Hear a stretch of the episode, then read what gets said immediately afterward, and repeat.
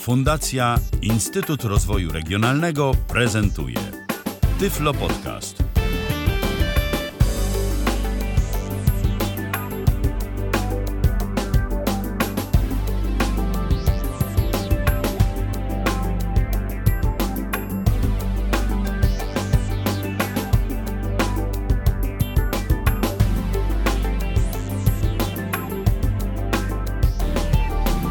Nowy miesiąc w kalendarzu i zarazem ostatni w tym roku, bo to grudzień. Pierwszy dzień grudnia, mamy środę, godzina 20 minęła, zatem rozpoczynamy spotkanie kolejne na żywo. Kto by to już zliczył, które na antenie Tyfloradia.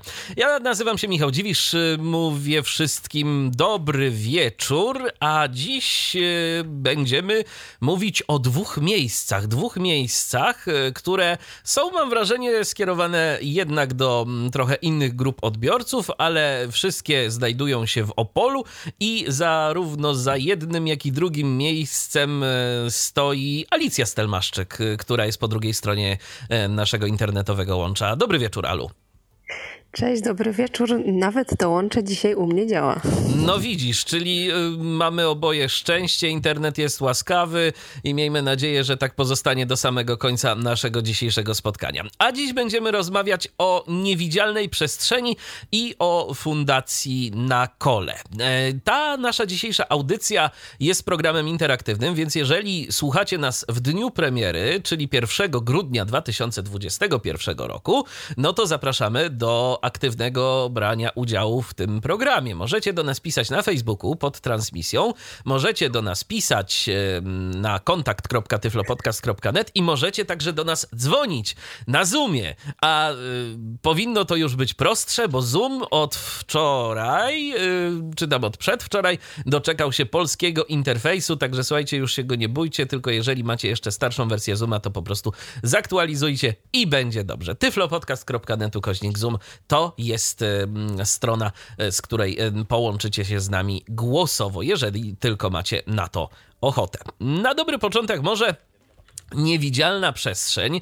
E, gdybyś mogła, Alu, powiedzieć, co to w ogóle jest? Y, już służę z opowiadaniem. Y, jeśli chodzi o niewidzialną przestrzeń, to jak wszystkie tego typu podobne miejsca z przedrostkiem niewidzialne, jest to miejsce, gdzie osoby widzące tak naprawdę mogą podoświadczać niewidzenia. U nas jest to około godziny zwiedzania z przewodnikiem, oczywiście z dysfunkcją wzroku. U nas osoba jedna jest niewidoma, czyli ja. Jest jeszcze u nas Kasia, która jest osobą widzącą. E, no i co? Pokazujemy swój świat, doświadczamy. Mamy trzy totalnie wyciemnione pomieszczenia. To jest ta część ciemna plus część jasna, gdzie jest taka prelekcja, mm, jakby tyfle edukacyjna, nazwijmy to, gdzie prezentujemy sprzęty, których używamy na co dzień, które nam pomagają. Opowiadamy trochę o technice, o tym, e, co możemy robić, jakie sporty, trochę o dostępności. Mm, osoby, które nas od odwiedzają, mogą założyć symulatory różnych schorzeń wzroku i przekonać się, jak to jest z daną jednostką, widzieć chorobową. No i tak y, jesteśmy takim jednym z takich miejsc jak niewidzialna wystawa, niewidzialny dom, niewidzialna ulica i wszystkie te nasze siostrzane, że tak powiem, miejsca.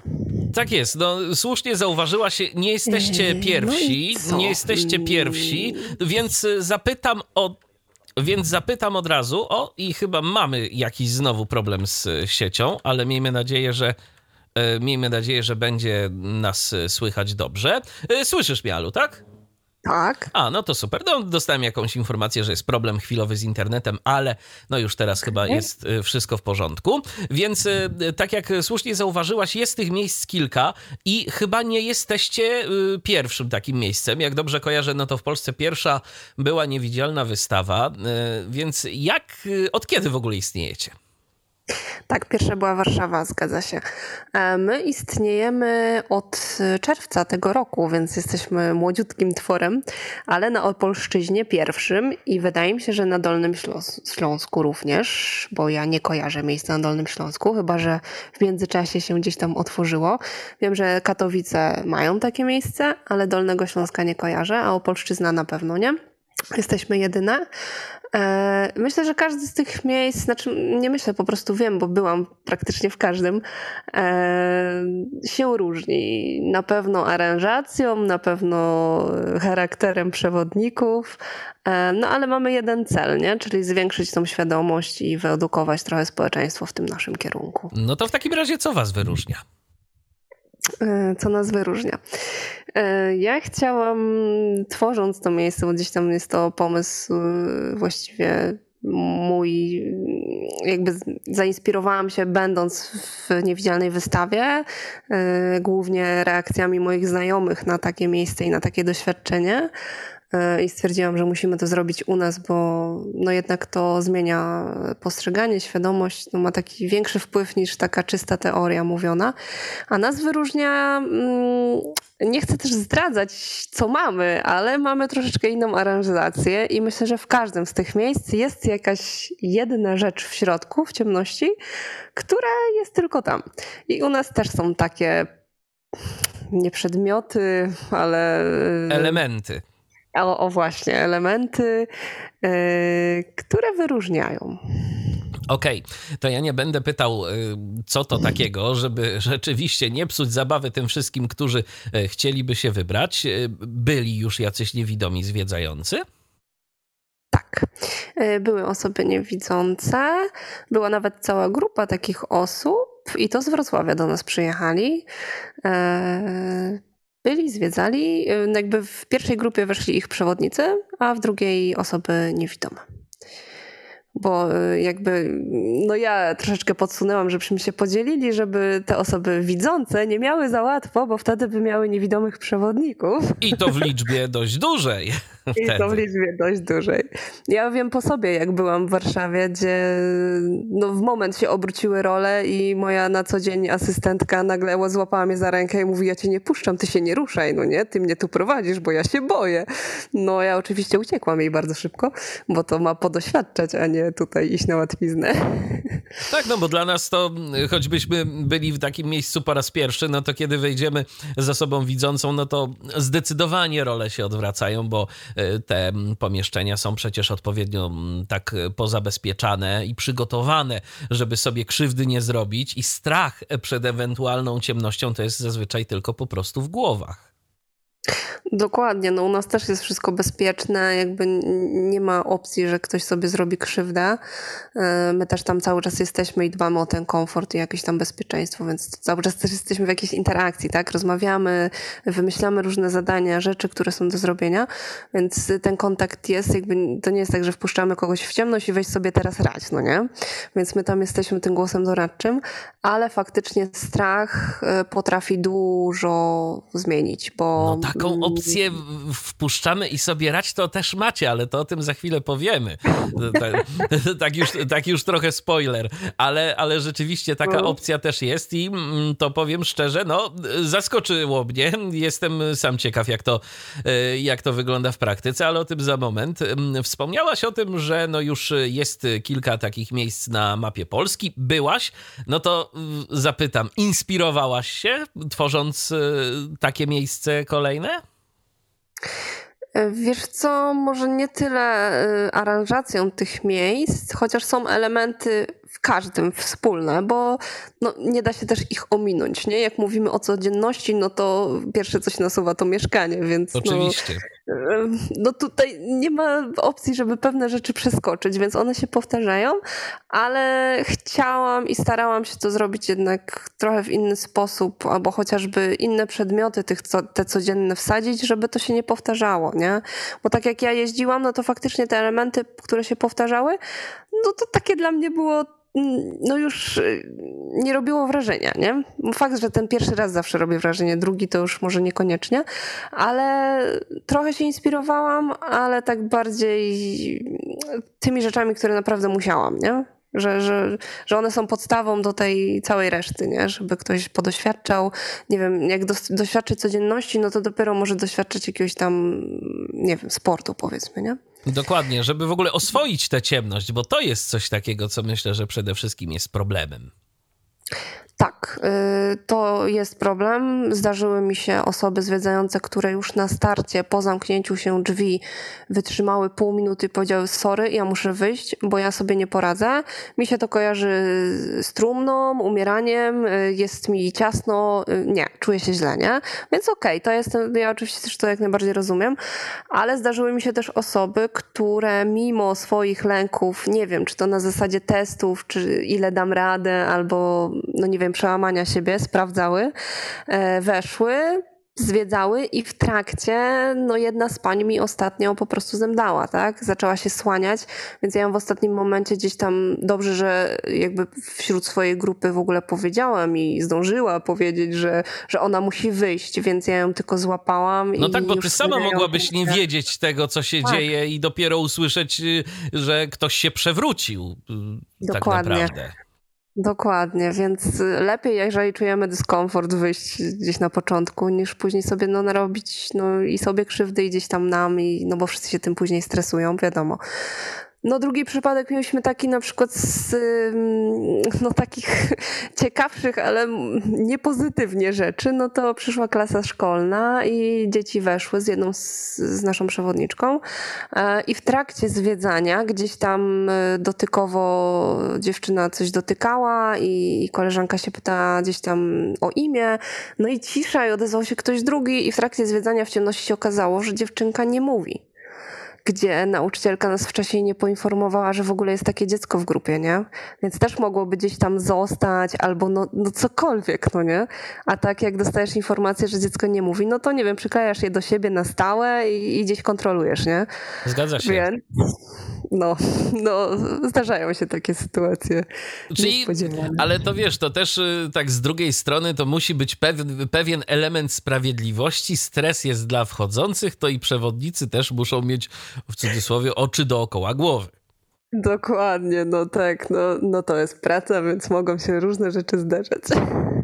I też tak sobie myślę, że przewodnik y, musi być jednak, y, cechować się przynajmniej y, pewnym czy to charakterem, czy po prostu być odpowiednio cierpliwy, wyrozumiały, odpowiadać na wiele pytań. Dodałabyś coś jeszcze do takiej charakteryzacji, charakterystyki przewodnika? Wiesz co, tak właśnie mi się wydawało zawsze, że to jest takie, a no co to, przychodzi grupa, no to sobie chodzisz z nimi, gadasz, no i, no i tyle, nie?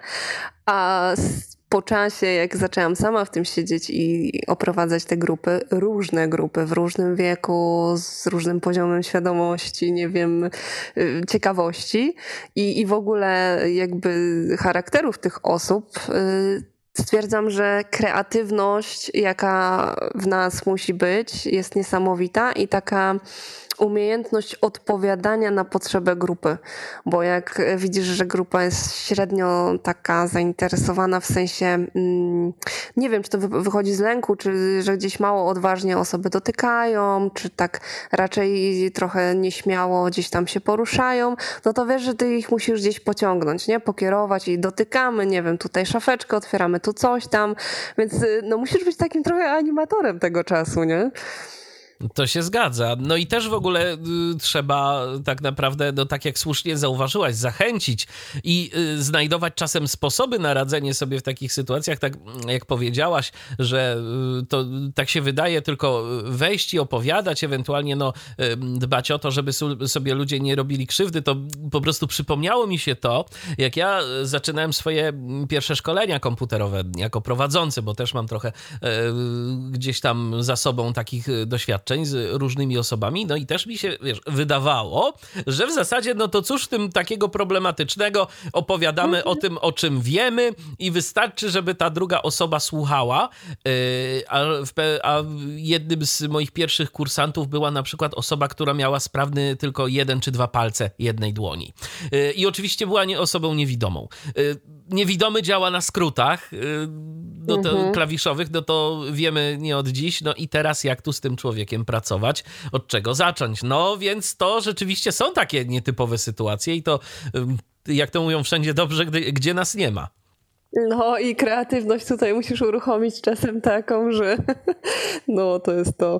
Czasem y, mi też takie przełożenie tego, co robisz na co dzień, robisz pewne rzeczy z automatu i w ogóle, a tu y, wiesz, wchodzą osoby, które nie mają o tym zielonego pojęcia i ty musisz to przełożyć, powiedzieć o pewnych rzeczach, no i zdarza się zapomnieć, nie? Ale no właśnie szybko się sprowadzasz na te tory, że Boże, przecież te osoby tego nie wiedzą, nie? To jest moja codzienność, a nie ich. A nie ich, dokładnie Dokładnie. E, mhm. Czy były na przykład już osoby, które traciły wzrok i chciały skorzystać e, z tego waszego miejsca jako takiej bezpiecznej platformy, na której mogłyby coś po prostu sobie popróbować, jak to w tej ewentualnej ciemności może być? E, spotkałaś się z czymś takim? Y, znaczy, to nie u nas akurat jako zwiedzających, ale moi znajomi tak właśnie robili w innych miejscach, że, że chcieli sprawdzić, nie? bo gdzieś usłyszeli diagnozę, czy, czy no wie, wiedzą, z czym się ich choroba wiąże, że gdzieś ten wzrok się straci. Y, no i faktycznie próbowali. U nas się pojawiały osoby na zasadzie, bo moja babcia ma zaćmę i ja chcę zobaczyć, bo nie wiem. Y, w Żeby lepiej pomagać, tak? Na przykład. No, dokładnie, żeby jakoś to zrozumieć, nie?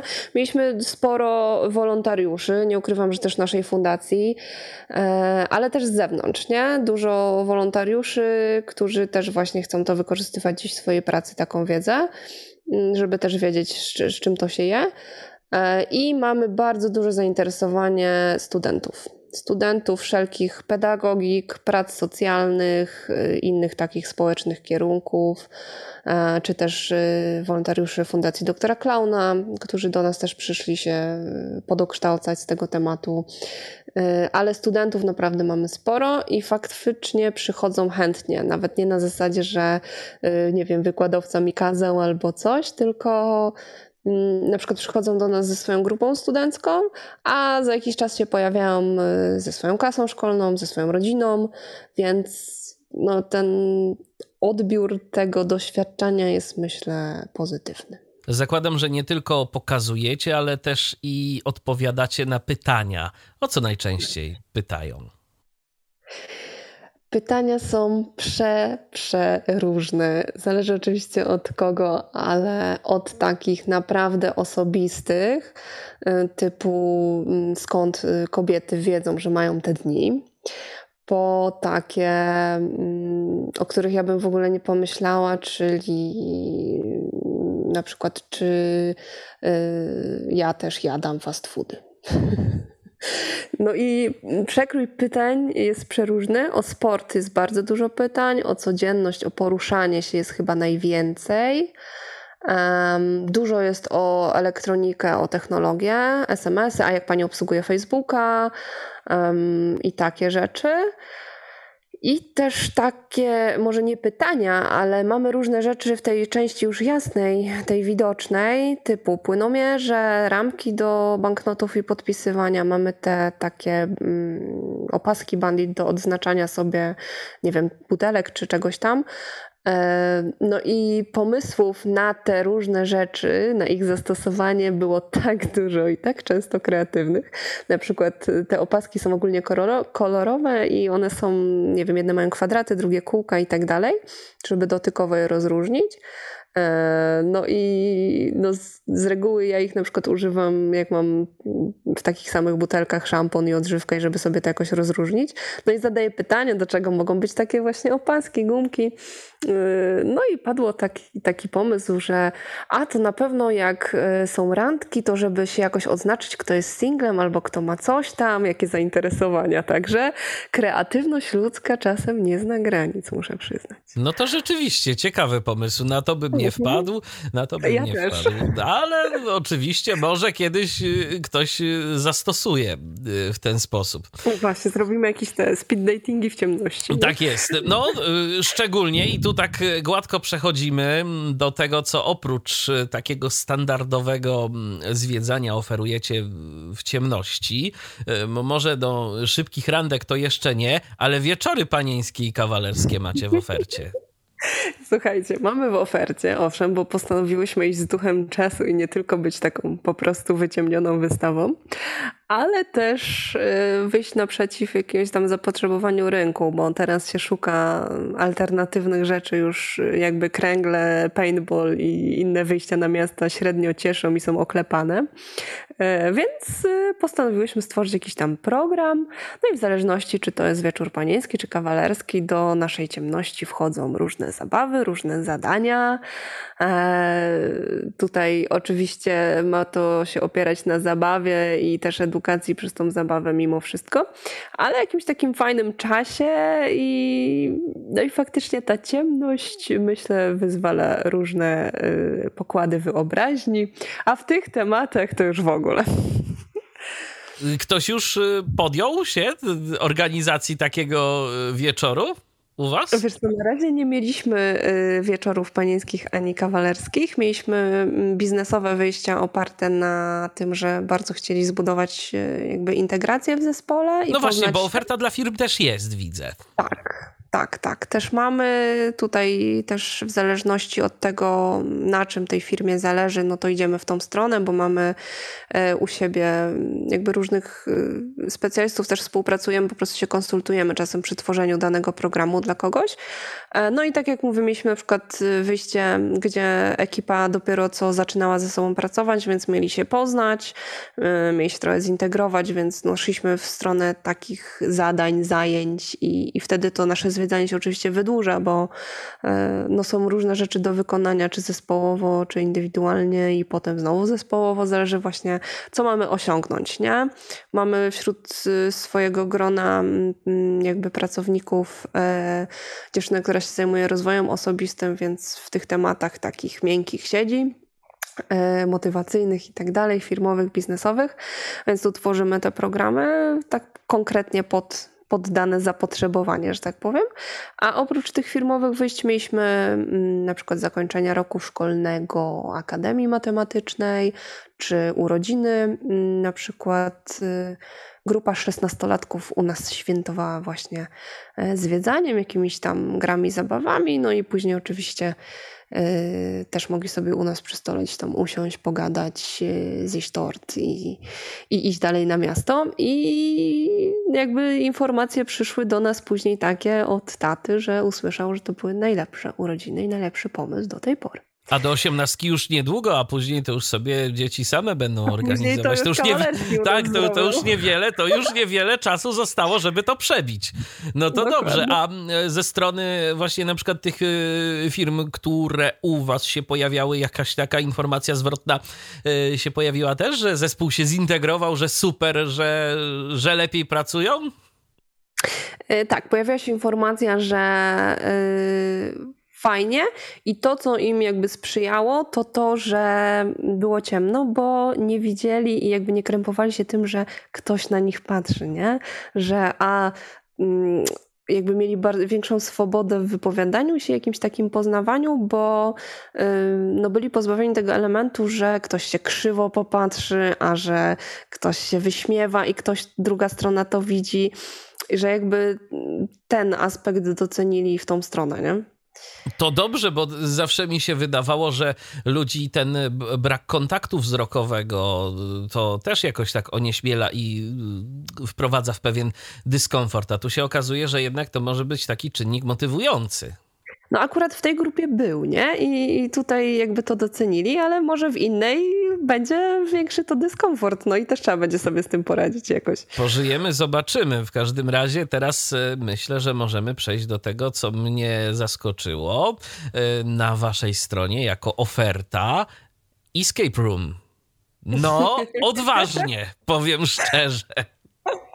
Znaczy tutaj chciałabym od razu wyprostować, bo mamy to napisane, mm, owszem, jako ofertę właśnie escape roomową.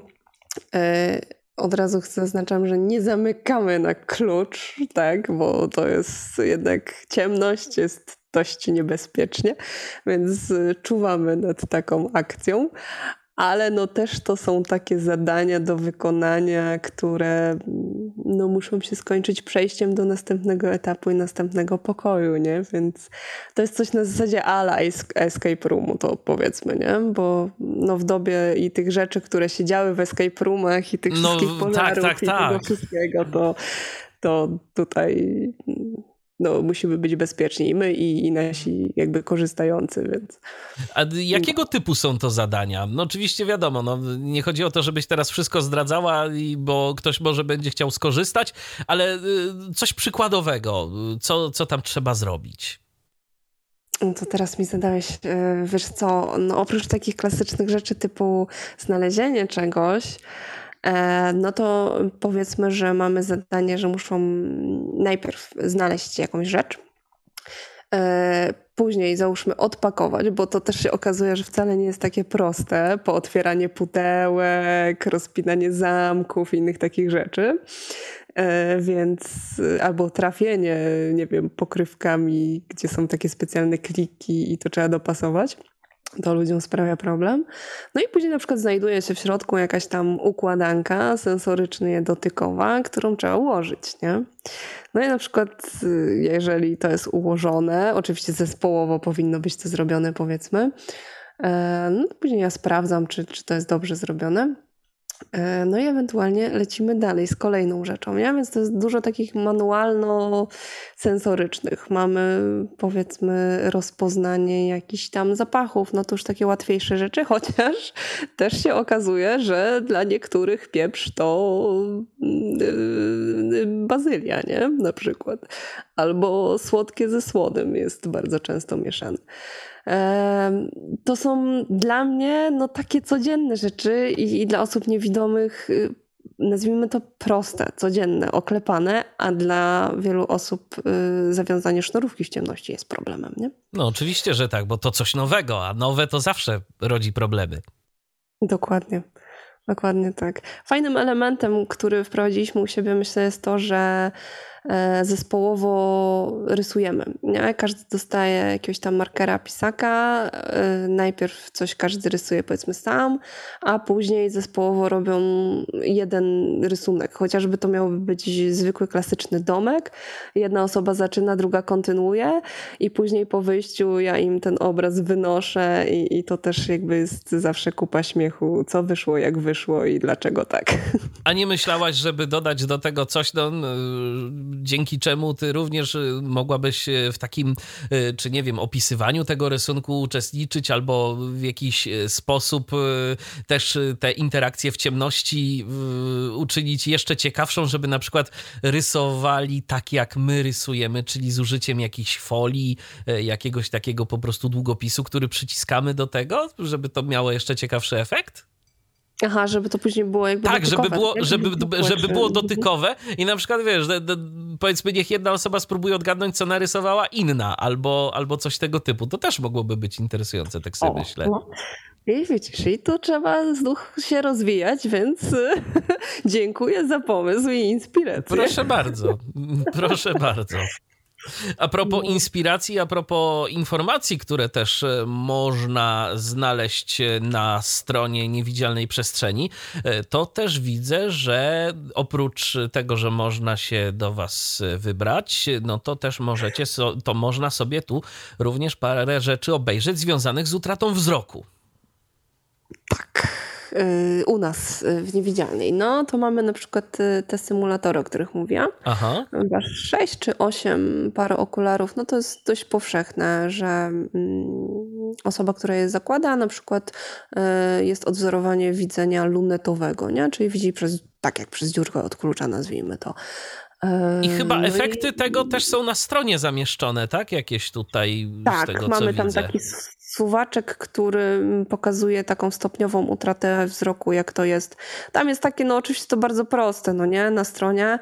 E, jest tam na początku, że się widzi ostro, później ta ostrość się tam zmienia, zmniejsza i później jest zamazane takie, no to jest takie odwzorowanie. Taki trochę gadżet przyciągający wzrok na stronie, paradoksalnie. No, ale mamy taki właśnie symulatorek tam umieszczony. E, no i, i u nas właśnie to też robi wrażenie, bo na przykład ostatnio dziecko e, gdzieś tam założyło te okulary i o, a to moja babcia też tak ma, bo ona nie widzi na jedno oko, nie? Więc fajne jest to, że ludzie kojarzą czasami pewne, pewne elementy u nas, jak się o nich mówi.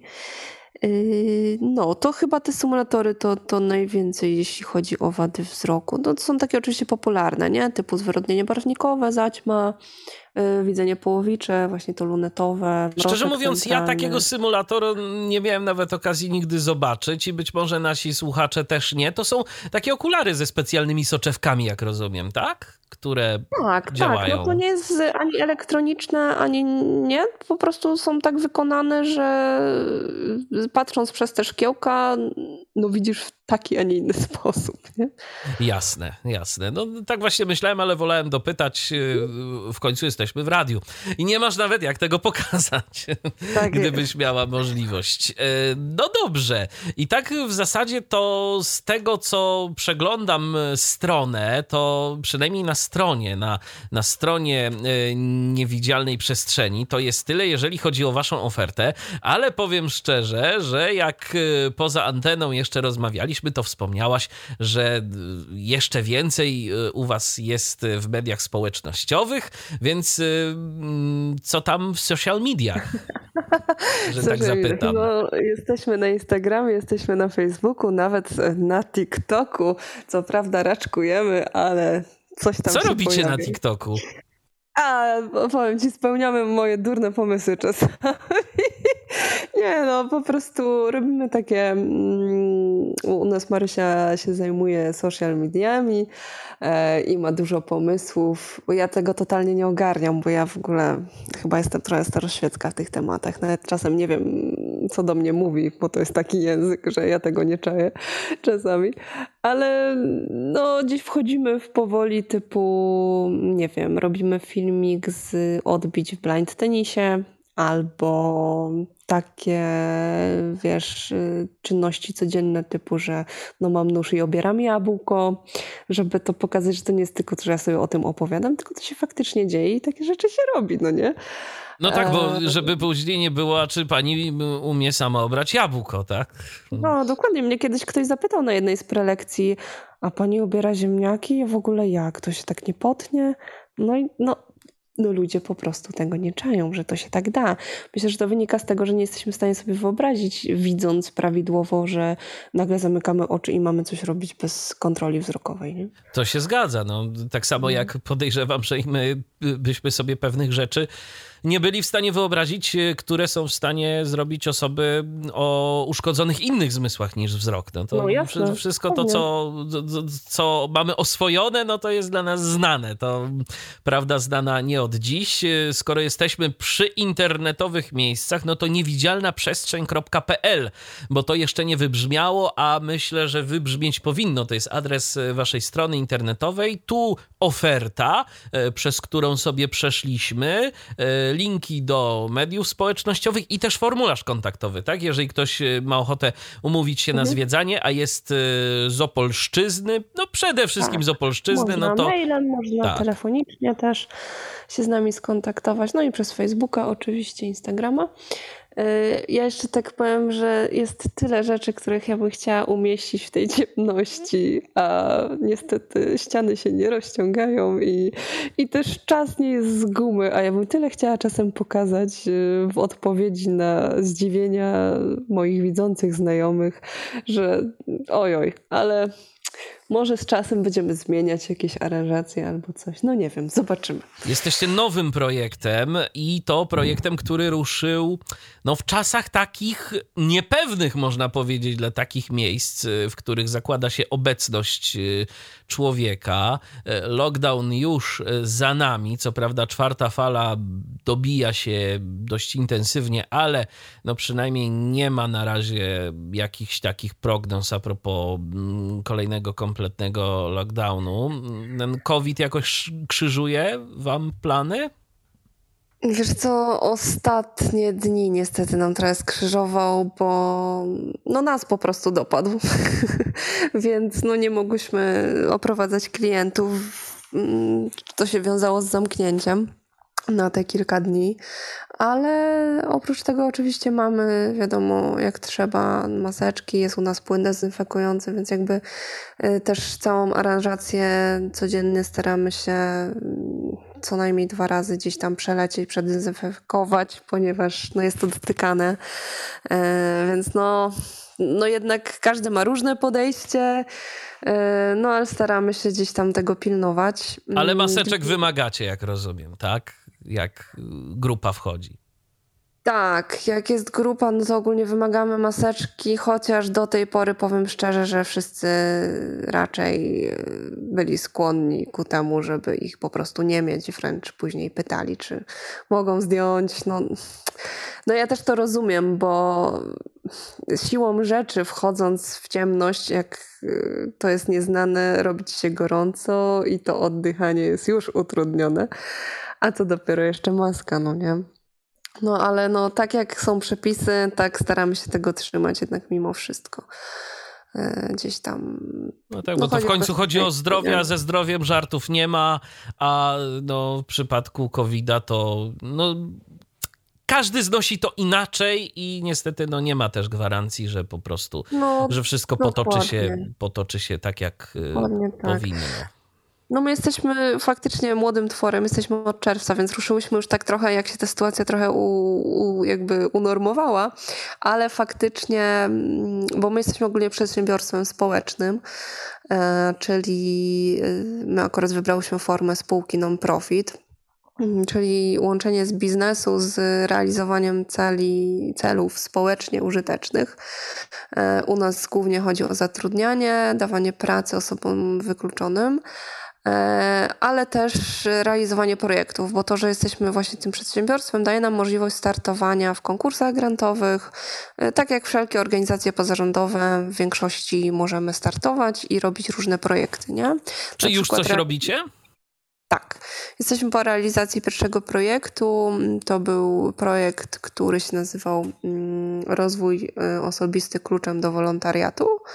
I tutaj mieliśmy cykl takich warsztatów, które raz, że nas promowały jako przestrzeń, bo wszystko się działo u nas y, albo na sali tej głównej, albo w ciemności. W ciemnościach robiłyśmy warsztat z komunikacji interpersonalnych i form porozumiewania się. E, a w tej części jasnej akurat mieliśmy warsztaty które były poświęcone rękodzielnictwu, ale w takim kontekście, że jest to taka dobra forma na odstresowanie, na jakieś takie poradzenie sobie z trudnymi sytuacjami, żeby się wyżyć artystycznie. E, I to było tak, że to były zajęcia otwarte, mogło się zapisać wcześniej tam 10 osób. E, no i, i to były osoby te, które chciały, nie? nie? że tam na przykład osoby niepełnosprawne konkretnie, czy, czy dzieci. Po prostu kto chciał, to się zapisywał i do nas na te warsztaty przychodził. No i cieszyło się to jakimś tam powodzeniem. E, fajnie spędzony czas. Mogłyśmy wykorzystać też e, na przykład igły dla osób niewidomych, e, bo było też szycie trochę na kartkach i, i różnych takich zabawek sensorycznych trochę się natworzyło, które później ci wolontariusze wykorzystują u siebie. Na przykład tam jak ktoś chodzi do dzieci do szpitali, na przykład z doktora Klauna, no to gdzieś tam później powręczali te zabawki. Więc y, no fajnie się to sprawdziło. Projekt został, znaczy jest w trakcie rozliczania. Mam nadzieję, że zostanie rozliczony i wszystko będzie dobrze i będziemy mogły startować, realizować i uda nam się przede wszystkim jakieś kolejne projekty robić. Również trzymam za to kciuki, bo to tak jest przecież, że no, jak już pierwszych kilka projektów się zrobi, to już później jakoś to leci. Też i ta rzeczywistość projektowa, która no, z pewnością dla kogoś, kto nie miał z tym do czynienia wcześniej, jest troszeczkę niepokojąca, bo to przecież jakieś tu sprawozdania, wskaźniki i tak, tak. dalej, i tak dalej. To rezultaty. Ta, rezultaty rezultaty ewaluacji oczywiście, no skąd, skąd my to znamy, prawda? Ale y, ty, Alu, no nie jesteś y, nowa, jeżeli chodzi o tego typu działania, bo y, no, również drugą instytucją, o której dziś będziemy opowiadać, to jest Fundacja na Kole. Natomiast zanim do niej przejdziemy, to może jeszcze powiedzmy, jak to wygląda w przypadku niewidzialnej przestrzeni, gdzie wy w ogóle się mieścicie, jak do was trafić. No stronę już znamy, ale y, co do lokalizacji, bo może ktoś y, nas słucha i y, wie coś o Opolu. Ja szczerze mówiąc, byłem chyba raz w życiu i to było dawno temu, ale może ktoś, ktoś wie nieco więcej, chciałby na przykład do Was trafić. My się mieścimy w Opolu przy ulicy 1 Maja 9 w lokalu numer 81 na piątym piętrze. Jest to y, biurowiec, taki, gdzie jest mnóstwo rzeczy od kancelarii po jakieś tam gabinety i szkołę tańca, y, a na dole piekarnie i sklep monopolowy. Swoją drogą to Od razu pracy... powiedzmy, że nie polecamy, nie polecamy wizyty w tym drugim, a później u was, bo to nie, to, to, to zdecydowanie nie. Nie, nie, nie. Najpierw u nas, a potem ewentualnie... Ewentualnie, tak, na odstresowanie jakby ktoś chciał. Tak, a 1 maja jest to ulica mm, w sumie główna i zaraz przy dworcu PKP i niestety remontowanym obecnie PKS. Mamy rozkopane ulice i jest straszny Armagedon z tym związany od jakichś trzech miesięcy. E, ale to minie, chociaż tutaj straszą, że jeszcze półtora roku tego całego remontu. E, ale jesteśmy praktycznie naprzeciwko dworca kolejowego. Aha, no to myślę, że dość łatwa lokalizacja do zapamiętania. Tak. Jeżeli ktoś e, miałby ochotę, no to myślę, że tyle. Jeżeli chodzi o niewidzialną przestrzeń, to teraz e, przejdziemy do Fundacji na Kole. E, jak przeglądałem i zresztą waszą stronę, i zgodnie z nazwą zresztą, to przede wszystkim skupiacie się na rowerach. Skąd to się w ogóle wzięło? To ty tak bardzo lubisz wycieczki rowerowe, czy, czy jak to było? No, to się wzięło właśnie z zamiłowania do dwóch kółek. No, historia się zaczęła tak naprawdę od tego, że mm, szukałam, jak już się przeprowadziłam do Opola, pilota do tandemu.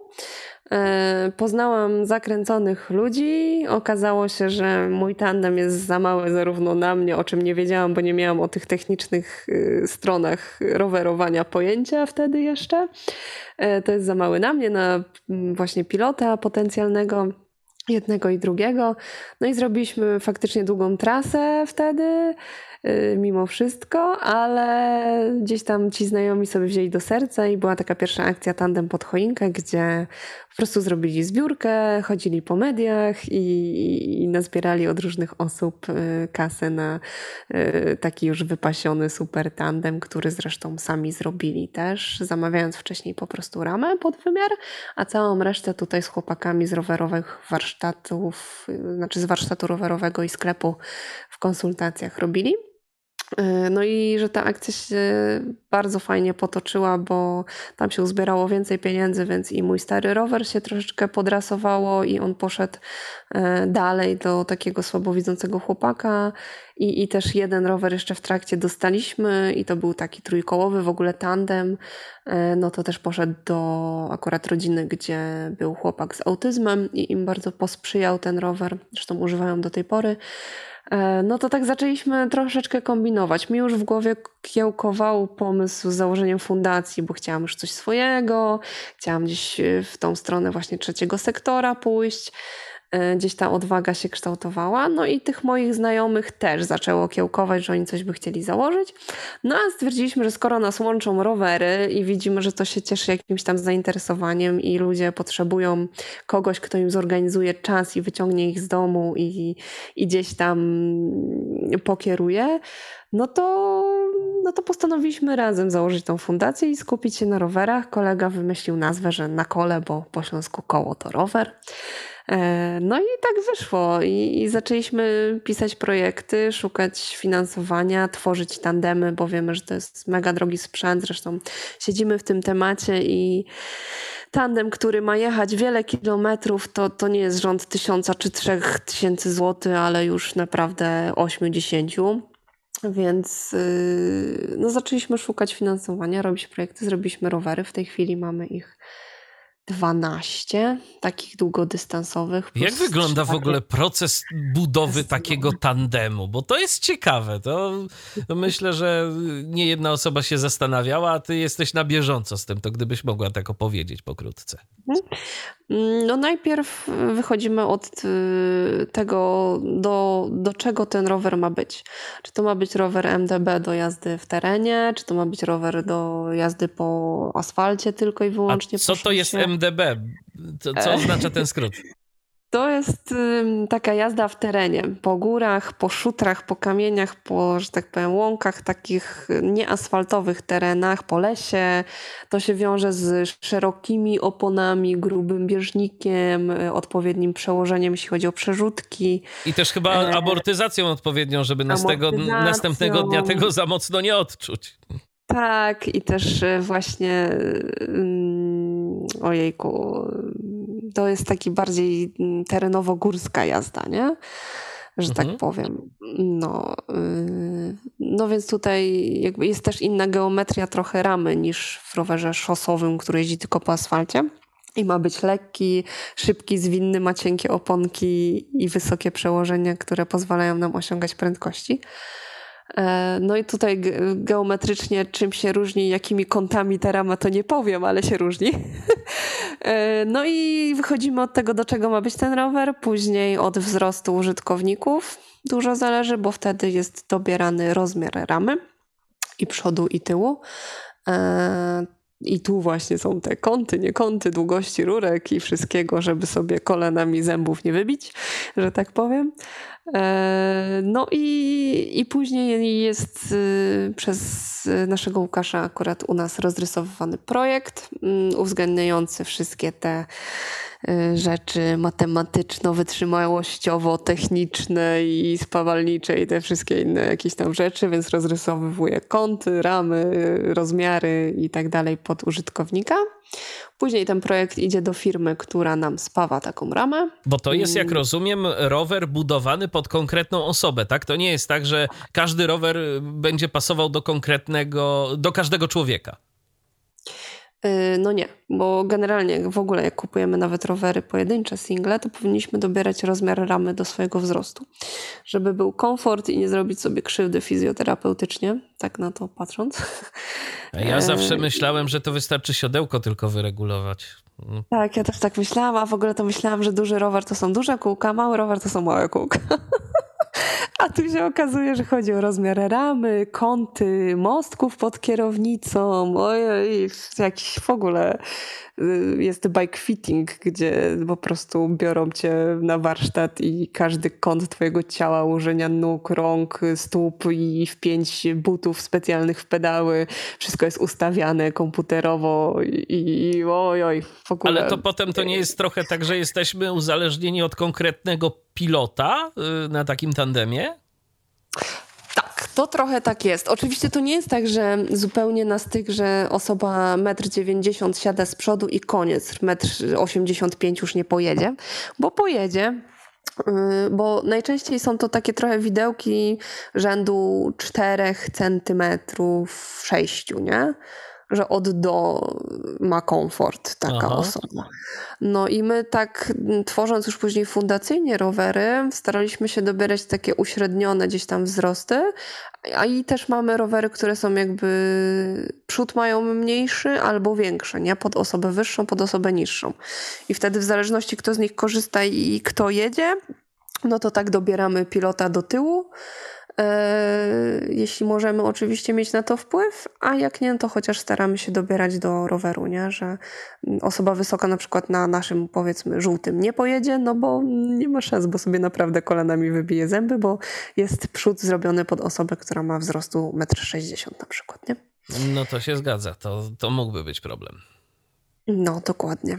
No i później jak do nas już przyjdzie rama wyspawana, wymalowana, no to Łukasz dokupuje wszystkie części, tam mm, Dużo części jest po prostu klasycznych, takich jak do każdego roweru, tylko że na przykład są podwójnie, czy no tak jak kierownica, siodełka, wiadomo. E, mamy też koła, które są zaplatane z, mm, nie wiem jak to się nazywa, ze szprychami E, jakąś tam metodą czterech krzyży, czy tam czegoś tam, ja tak do końca nie czaję, ale że są wzmocnione, nie? Ten, ten, ten splot, że wytrzymuje większą wagę na przykład, nie? I szprychy są trochę grubsze y, niż w klasycznych rowerach. Y, no i, i jakby to też ma znaczenie. No i do tego dochodzą, wiadomo, wszystkie inne sprzęty, plus mm, jeśli chodzi o tandem, to tam no, te tarcze, zębatki, na których się tam obraca łańcuch i w ogóle, no to też są podwójne lub potrójne w zależności co tam sobie konstruktor wymyśli i, i jakie przerzutki zastosuje. No i to też wtedy jakoś tam jest przegwintowywane, żeby pasowało do tandemu, a nie się tam obraca, rozkręca. No, aż takich szczegółów nie znam, ale no, to jest później właśnie wszystko składane w całość i później wyjeżdża od nas rower, jest regulacja jeszcze przerzutek, hamulców, odpowietrzanie. Najczęściej mamy hamulce mm, tarczowe, hydrauliczne, czyli mamy w przewodach płyn, no to też to tam chłopaki wpuszczają, robią.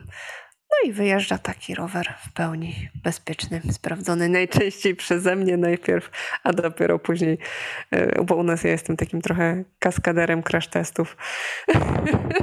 Jak coś się rozwali, to ja już, już mam opanowane wszelkie upadki. Więc a zdarzyło się, że coś poszło nie tak w trakcie takiego ostatecznego testu? Że już niby wszystkie śrubki dokręcone, a tu bum? Y, tak, na samym początku się zdarzyło przy pierwszym tandemie, że wszystko było ładnie, pięknie, przejechało się chyba z 30 kilometrów i nagle wszystkie szprychy w kole się rozkręciły. No i to już musiało przyjechać po nas auto. No to rzeczywiście, no, no ale to wypadki przy pracy się zdarzają, a w końcu doświadczenia nabiera się jak to mm, osoby mm, techniczne mówią, z czasem i na produkcji zazwyczaj. Tak jest. tak jest.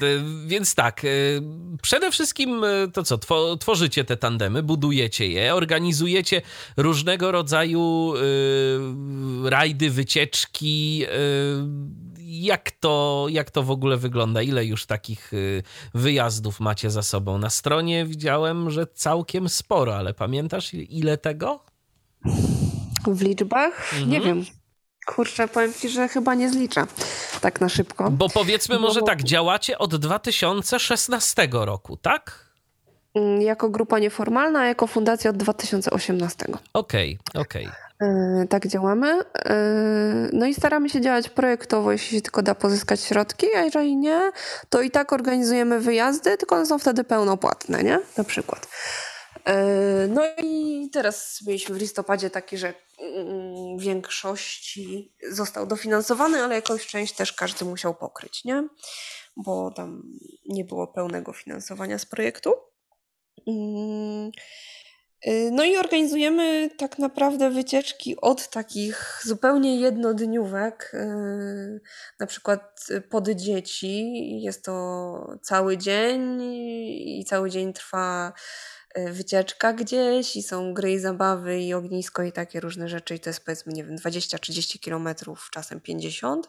Zależy jak mamy bardzo zaawansowane dzieciaki, czy tam nawet osoby dorosłe, bo to też nie, nie wszyscy jeżdżą nie wiadomo ile kilometrów. No tak i nie każdy, nie każdy ma takie, ma takie doświadczenie, tak, bo niektórzy to podejrzewam, że po prostu jak ktoś chciałby pojechać z wami pierwszy raz, no to raczej właśnie coś takiego będzie dla niego przede wszystkim. Yy, dokładnie. Coś mi się przełączyło i. Yy, czy ty mnie słyszysz? Tak, ja cię tak. słyszę dobrze. Dobra. Ja cię słyszę okay. dobrze, wszystko jest ok. Coś mi tu zagadało i się przestraszyłam. Nie, wszystko jest w yy, porządku. Więc tak, y, no to zależy właśnie kto na ile może sobie pozwolić, ale też czy na przykład dopiero zaczyna przygodę z rowerem, bo to też nie chodzi o to, że ktoś zaczyna albo się chce spróbować z nami gdzieś przejechać, a my mu tutaj trzaśniemy 100 kilometrów i on sobie już później da spokój, nie? bo to nie o to chodzi. E, więc dzielimy. Mamy takie właśnie wyjazdy mm, mniej y, jakby wytrzymałościowo wyzyskujące, plus takie bardziej już dla osób zaawansowanych, gdzie faktycznie to jest 100 y, kilometrów dziennie przez 3 dni lub 4 y, więc mamy różne. Zrobiliśmy szlak Orlich Gniazd na przykład cały, to był taki wyjazd projektowy, to było akurat w 3 dni, y, tam 280 kilometrów mniej więcej.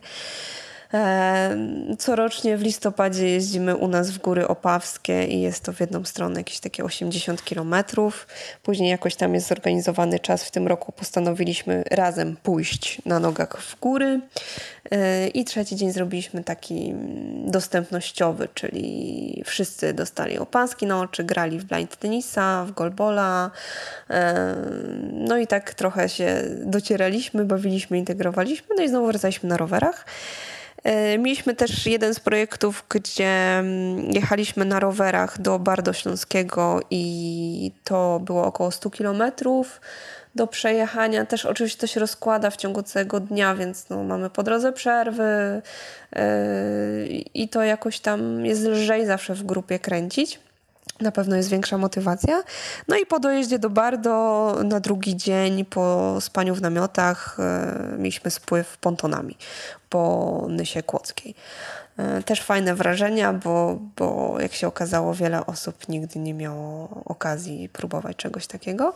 Wcześniej robiliśmy też e, wyjazdy na spływy kajakowe. No właśnie tu widziałem, że to kilka razy chyba nawet e, tak. to było, tak? Tak, bo to się bardzo cieszyło powodzeniem i mieliśmy z tego fajną frajdę i naprawdę przez kilka miesięcy ktoś się pytał, a będzie w przyszłym roku ten spływ, bo, bo było super, nie? Bo to też było tak, że jechaliśmy na rowerach na przykład 30 kilometrów. Część osób też do nas dojeżdża oczywiście samochodem, bo mm, ci, co na rowerach, to na rowerach, ale mamy też osoby, które na przykład jeżdżą na wózku na co dzień, no a też z nami później spływały kajakami, później mieliśmy wspólnie ognisko, też zostawaliśmy w namiotach, robiliśmy sobie taki biwak i na drugi dzień kto autem to autem, a kto rowerami to rowerami. E, więc no, to cieszyło się fajnym powodzeniem. Oprócz tego wpletliśmy też w aktywności, oprócz chodzenia po górach, to jazdę konną. E, mamy współpracę z bardzo fajną, zaprzyjaźnioną stadniną, gdzie możemy organizować sobie, nie wiem, na przykład dzień pieczonego ziemniaka, jeździmy na koniach, wtedy też robimy ognisko i też oczywiście dzieciaki mają gry i zabawy gdzieś tam na boisku. E, no staramy się, żeby te aktywności mimo wszystko były różne, ale żeby zawsze ten pierwiastek rowerowy był. Ostatnio to, czym się możemy pochwalić, to jesteśmy już po pierwszych takich lepszych testach. Pierwsze 50 km przejechane. Y, przyczepki rowerowej, sportowej dla osób niepełnosprawnych ruchowo. Czyli taka przyczepka, którą podpinamy do roweru, no i osoba sobie w środku siedzi. U nas akurat testowała to Marysia z wrodzoną łamiwością kości i tam musieliśmy popracować nad amortyzacją tej przyczepki, ale pierwsze 50 km przejechane. Fan jest, także jest włączenie w turystykę rowerową, nad którym będziemy, myślę, się skupiać coraz bardziej. Taką przyczepkę, do... jak rozumiem, podczepia się do tandemu po prostu. Tak, my ostatnio tak, do tandemu, do singla, obojętnie, nie? Aha, to jest aha. jakby w osi koła doczepiane na takiej rurce, która idzie od tej przyczepki, nie? To jest no tam mega bezpieczny tam uchwyt, czy nie wiem jak mam to nazwać, ale no zabezpieczenie, nie? Yy, no i się po prostu tak jakby ciągnie, nie? Ona ma duże koła, mm, no jest zwrotna, lekka. Do tej pory u nas yy, wszyscy korzystali, mamy dużo takich naprawdę zakręconych rowerowców, yy, którzy swoje dzieci w takich przyczepkach wozili, bo dziecięce są popularne, znane. No a my zaczęliśmy kombinować, szukać i się okazało, że są też takie właśnie pod większą wagę no i pod większe wymiary też o, jakby użytkownika. Nie? A jakiś taki najdłuższy wasz e, rajd? Pamiętasz? Naj, najdłuższy wspólny, tak? tak Fundacyjny? Tak, tak, tak. Um, to chyba było 540 km dookoła Polszczyzny w 4 dni. No to już jest sporo. To już jest sporo i imponująca liczba tych kilometrów. To, jak rozumiem, mimo tego, że no to są rowery jednak, tak jak wspomniałaś, przystosowane i że tam rzeczywiście ta jazda jest wygodna i podejrzewam, że zdecydowanie wygodniejsza niż na takim przeciętnym tandemie sprzed tam dajmy na to nastu lat, a i pewnie teraz też nie, nie wszystko nie wszystko tak wygląda wygląda jak te rowery, które macie w swojej flocie, e, to chyba jednak zmęczenie jest po tych 500 kilometrach. Zmęczenie jest, no i też to są kilometry, no nie dla człowieka, który sobie wymyślił, że a, to ja sobie jutro siądę na rower i pojadę stówę. E, no to raczej są już kilometraże takie dla osób, które faktycznie jeżdżą, nie? które w domu, nie wiem, na stacjonarnym kręcą, gdzie ta regularność jeżdżenia i raz, że siła mięśni nóg jest gdzieś tam, no i też w sumie pleców, wszystkiego tak naprawdę, bo to pozycja, ale gdzie ta fizyczna strona jest wyrobiona, ale druga rzecz to, że tyłek ma kontakt z siodełkiem, bo po tylu godzinach w siodle naprawdę cztery litery bolą i jak tyłek nie jest odpowiednio obity, no to można cierpieć, nie? To się zgadza. Więc, no, trening, nie? Jak we wszystkim trening, to, to jest podstawa. No, ja jeżdżę bardzo dużo, mm, bo my oprócz takich fundacyjnych ogólnie wyjazdów, no to każdy też jeździ indywidualnie i też, y, też na tym nam zależało, że my mamy bazę rowerów i jak do nas, nie wiem, zadzwoni Gosia, że w sobotę chce iść na rower ze swoim pilotem, no to bierze od nas rower i jedzie, nie? Y, na zasadzie takiego, że niekoniecznie musi być coś zorganizowane przez fundację, żeby można było jeździć i korzystać. Ale po prostu, to, czyli wy y, zajmujecie się takim jakby wypożyczaniem tych rowerów, tak? Czy, tak. czy jak to wygląda? Tak, no to jest na takiej zasadzie, że yy, możesz. Rowery są w dwóch miejscach w Opolu, żeby był dostęp z każdej strony, że tak powiem. Yy, no i jak ktoś tam wcześniej zadzwoni, czy tam napisze, powie, że chce rower, no to po prostu go od nas wypożycza na takiej zasadzie, że później my jakby na tym nie zarabiamy, tylko yy, kto ma ochotę ile rzucić do puszki na części eksploatacyjne i na jakby smary, nie smary, olejki. No tak, bo to się wszystko zużywa. No to po prostu tyle daje i wrzuca, nie? Jeśli może, to to tak. A jak nie, no to też no nie powiemy komuś, że sorry, nie masz kasy, to nie pojeździsz, nie? No, Zgadza się. Dlatego jesteśmy fundacją. No, także takie indywidualne jazdy też się dzieją. Yy, wypożyczamy też tandemy do projektów różnych innych organizacji, jeżeli trzeba. E, jeżeli ktoś ma jakiś projekt, w tym roku dwa razy, dwa weekendy dostarczaliśmy rowery w góry stołowe, bo był projekt szkolenia asystenta e, turystycznego osoby niepełnosprawnej i tam sobie jeździli. E, sprawdzali, jak to jest, jeździli w opaskach na tylnym siedzonku, więc no, też do tego służyły nasze rowery akurat w tym roku. No i, no i tak mówię, indywidualne jazdy też, no jak ktoś, nie wiem, jedzie na przykład, ma propozycję jechania gdzieś na tydzień, no to też od nas może taki rower wypożyczyć. No wiadomo, że wtedy już spiszemy jakąś tam umowę, no bo to jednak pójdzie w świat i, i nie wiadomo, gdzie tam wyląduje, więc dla bezpieczeństwa każdej ze stron gdzieś tam się to spisze, ale no też jest taka możliwość, nie? że można od nas wziąć rower. Wspieracie, tak widzę po projektach, to nie tylko osoby niewidome na przykład, ale też i seniorów, bo tu widzę taki projekt jak Tandem dla Seniora, w którym braliście udział. Y, tak. Możesz szerzej o, o tym opowiedzieć? Tandem dla seniora to też wyszedł jakby z potrzeby, bo zaczęło się najpierw od osoby w starszym wieku, która nie widziała i faktycznie z nami jeździła, ale gdzieś to poszło dalej i zaczęliśmy tandemy wykorzystywać właśnie w tym kierunku, że tandem dla seniora to był projekt, z którego złożyliśmy rower i który służył, opol, służył opolskim seniorom, czyli mieliśmy na przykład wizytę w domu kombatanta, gdzie robiliśmy krótkie przejażdżki, bo no akurat te osoby nie trenowały na co dzień, więc długie wycieczki nie wchodziły w grę, ale e, takie 5 kilometrów po naszej opolskiej wyspie Bolko, czyli parku, gdzie są ścieżki rowerowe i duża taka infra infrastruktura, e, dawały bardzo dużo frajdy i uśmiechu i radości. I ci ludzie do nas dzwonią i pytają, kiedy będziemy znowu na przykład, nie? Więc e, to jakby była taka fajna forma rozrywki i trochę rozruszania tych osób i, i wniesienia w takie domy seniora czegoś nowego takiego powiewu a też aktywnego. Dużo z tych osób zaczęło wspominać, jak to kiedyś jeździło na rowerze, a tu, a tam, a gdzie to nie byli, więc to pobudziło takie fajne, fajne emocje i, i fajnie się sprawdziło. Nie? Czyli tandem to jest sport no, prawie dla każdego, wiek tu nie jest jakąś barierą specjalnie. Nie, nie, nie, nie ma barier, jeśli chodzi o jazdę rowerową, yy, więc... Yy tylko jedni jeżdżą mniej, drudzy więcej, nie? Jeśli chodzi o kilometraż, jedni jeżdżą szybciej, drudzy wolniej. Wiadomo, że to różnie bywa. E, no tutaj w tandemie zgranie jest ważne, no bo jeżeli mamy robić już długie kilometry, no to tutaj musi być podobny styl jazdy, szybkość kręcenia.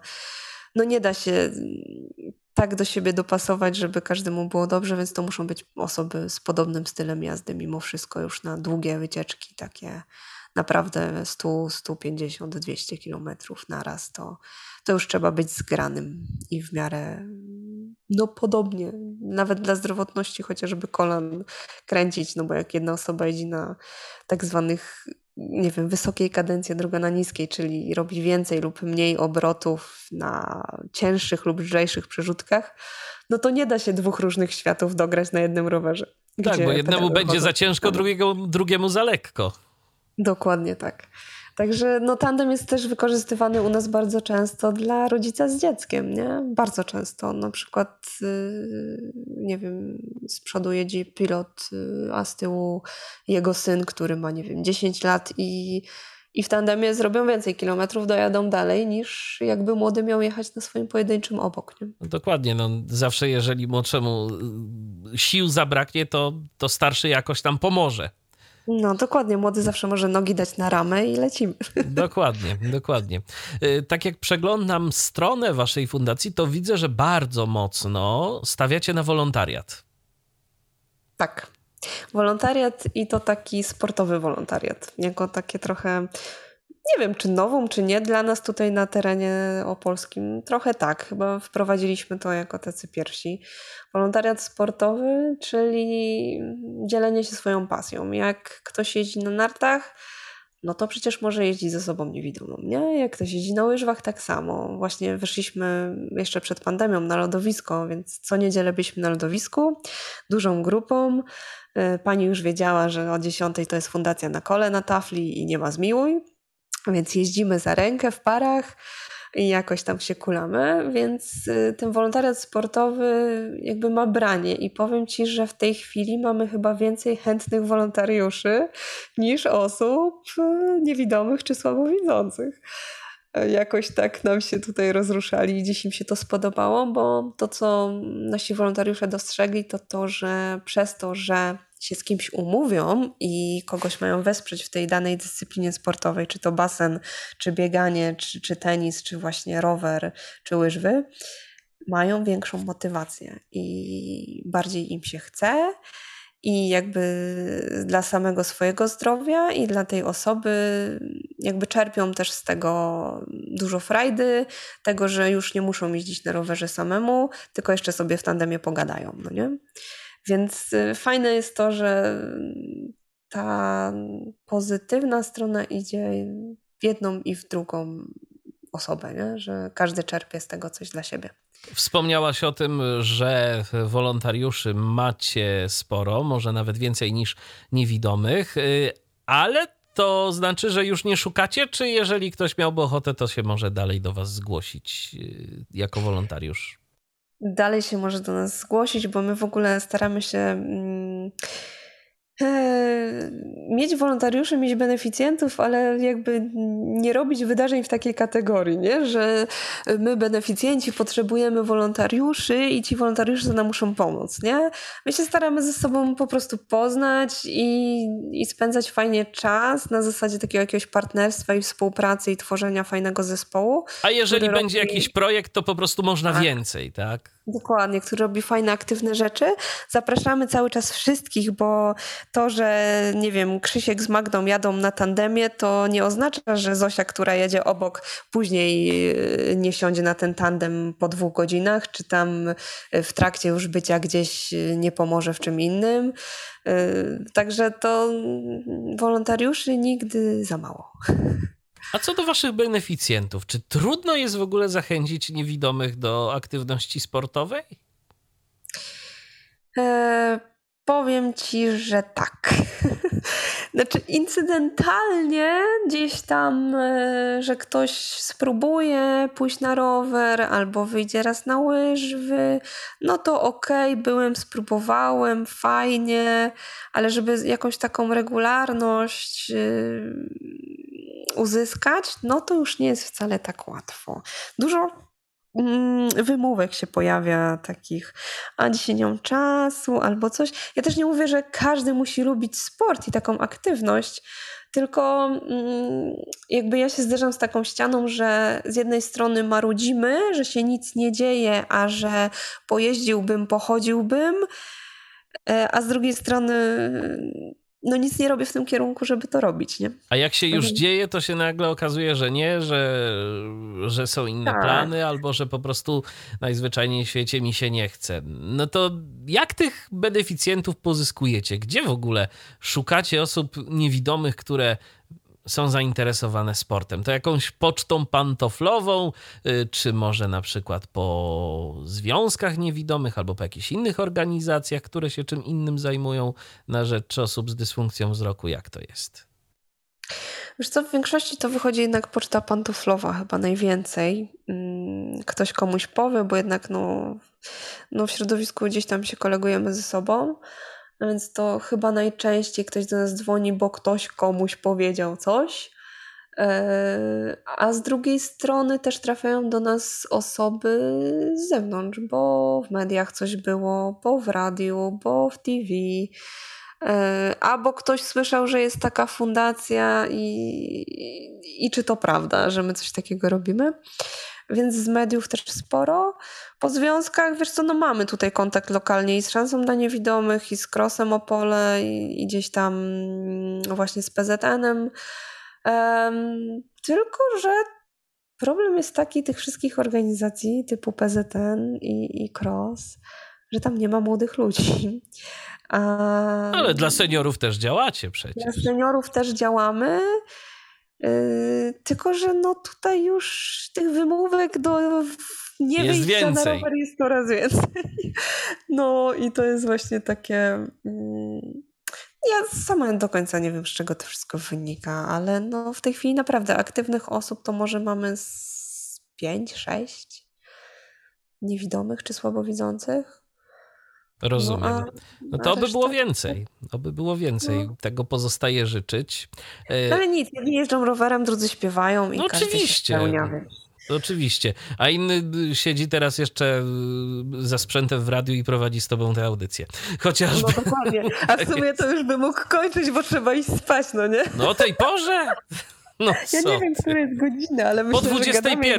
Gadamy, gadamy, na a razie. Ja bym mogła tak jeszcze trzy dni. A nie, no to zapraszam. To, to ja nie mam absolutnie nic przeciwko temu. Nie wiem, co prawda, czy ja y, tyle wysiedzę, ale jak coś antena jest twoja, ja najwyżej sobie pójdę. Nie ma, nie ma najmniejszego problemu. Nie, no bez ciebie to już nie ta sama antena. No tak, to monolog zawsze gorszy niż dialog. Y, w każdym razie tak, y, kajaki, rowery, łyżwy, pontony, to coś jeszcze sportowego robicie? Czy poza sportowego w ramach Fundacji na Kole?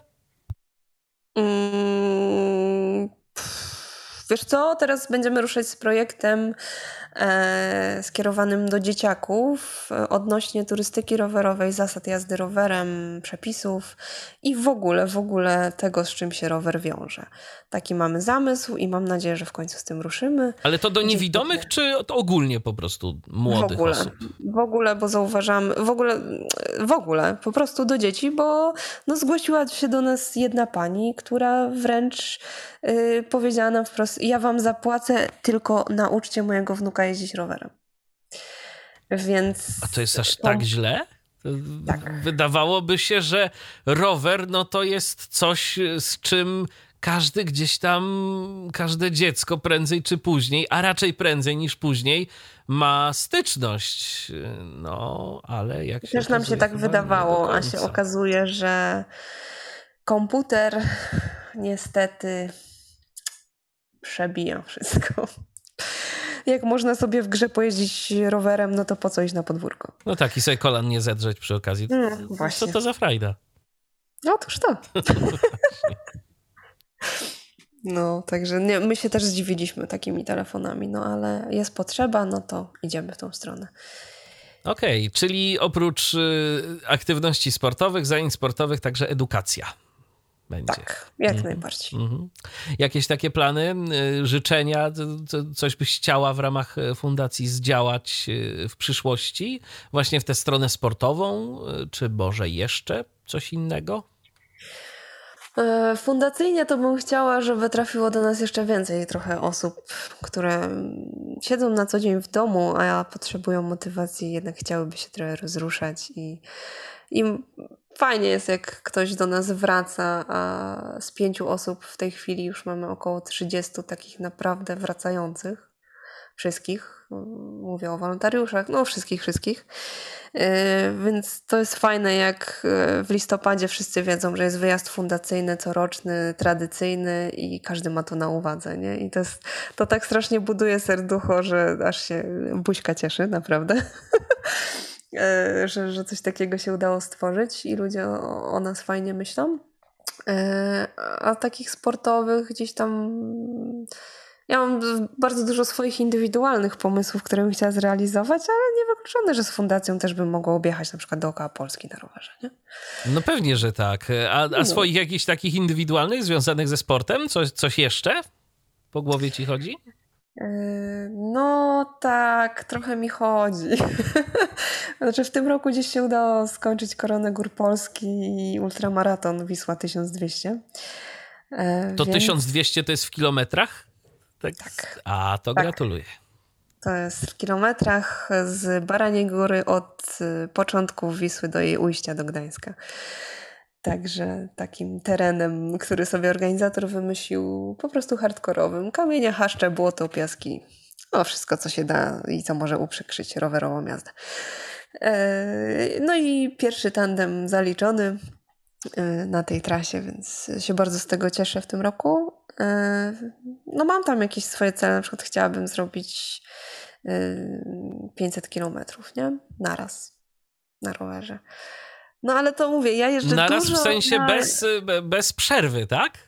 Czy, czy jak? No, albo bez przerwy, albo z jakąś taką przerwą typu siku i kanapka, nie? Mhm, mhm. No, ale no zobaczymy, co mi z tego wyjdzie. To są jakieś tam przyszłe plany. W tym roku mi się udało tak zrobić 300 kilometrów, więc zobaczymy to jeszcze tak zahaczę y, na sam koniec, y, skoro nie chcesz tych trzech dni y, samej prowadzić tej audycji, to zahaczę o niewidzialną przestrzeń. Jakieś takie plany na przyszłość najbliższą? Coś w tym zakresie chciałabyś, żeby się rozwijało? No oczywiście wiadomo, naj, najlepiej, żeby było jak najwięcej klientów, jak najwięcej zainteresowanych, ale coś jeszcze? No, w tym temacie to bym chciała, żeby było tyle klientów, co by nam pozwoliło zatrudnić jeszcze kilka osób, żeby, no, żeby komuś pomóc, nie? Jeszcze trochę w tym kierunku takim zawodowym, że, żeby te osoby nie siedziały w domu, tylko jednak robiły coś pożytecznego. tego pracowania. No i takiego normalnego życia codziennego jak każdy, nie? Oczywiście, to, to bym tak. chciała. No i i niewykluczone, że mm, ja bym chciała to rozwinąć, nie tylko na niewidzenie. Ja chciałabym taką przestrzeń jeszcze stworzyć, być może z doświadczaniem e, życia na wózku, może głucho niewidome osoby, dołożyć jakieś zwiedzanie jeszcze w słuchawkach.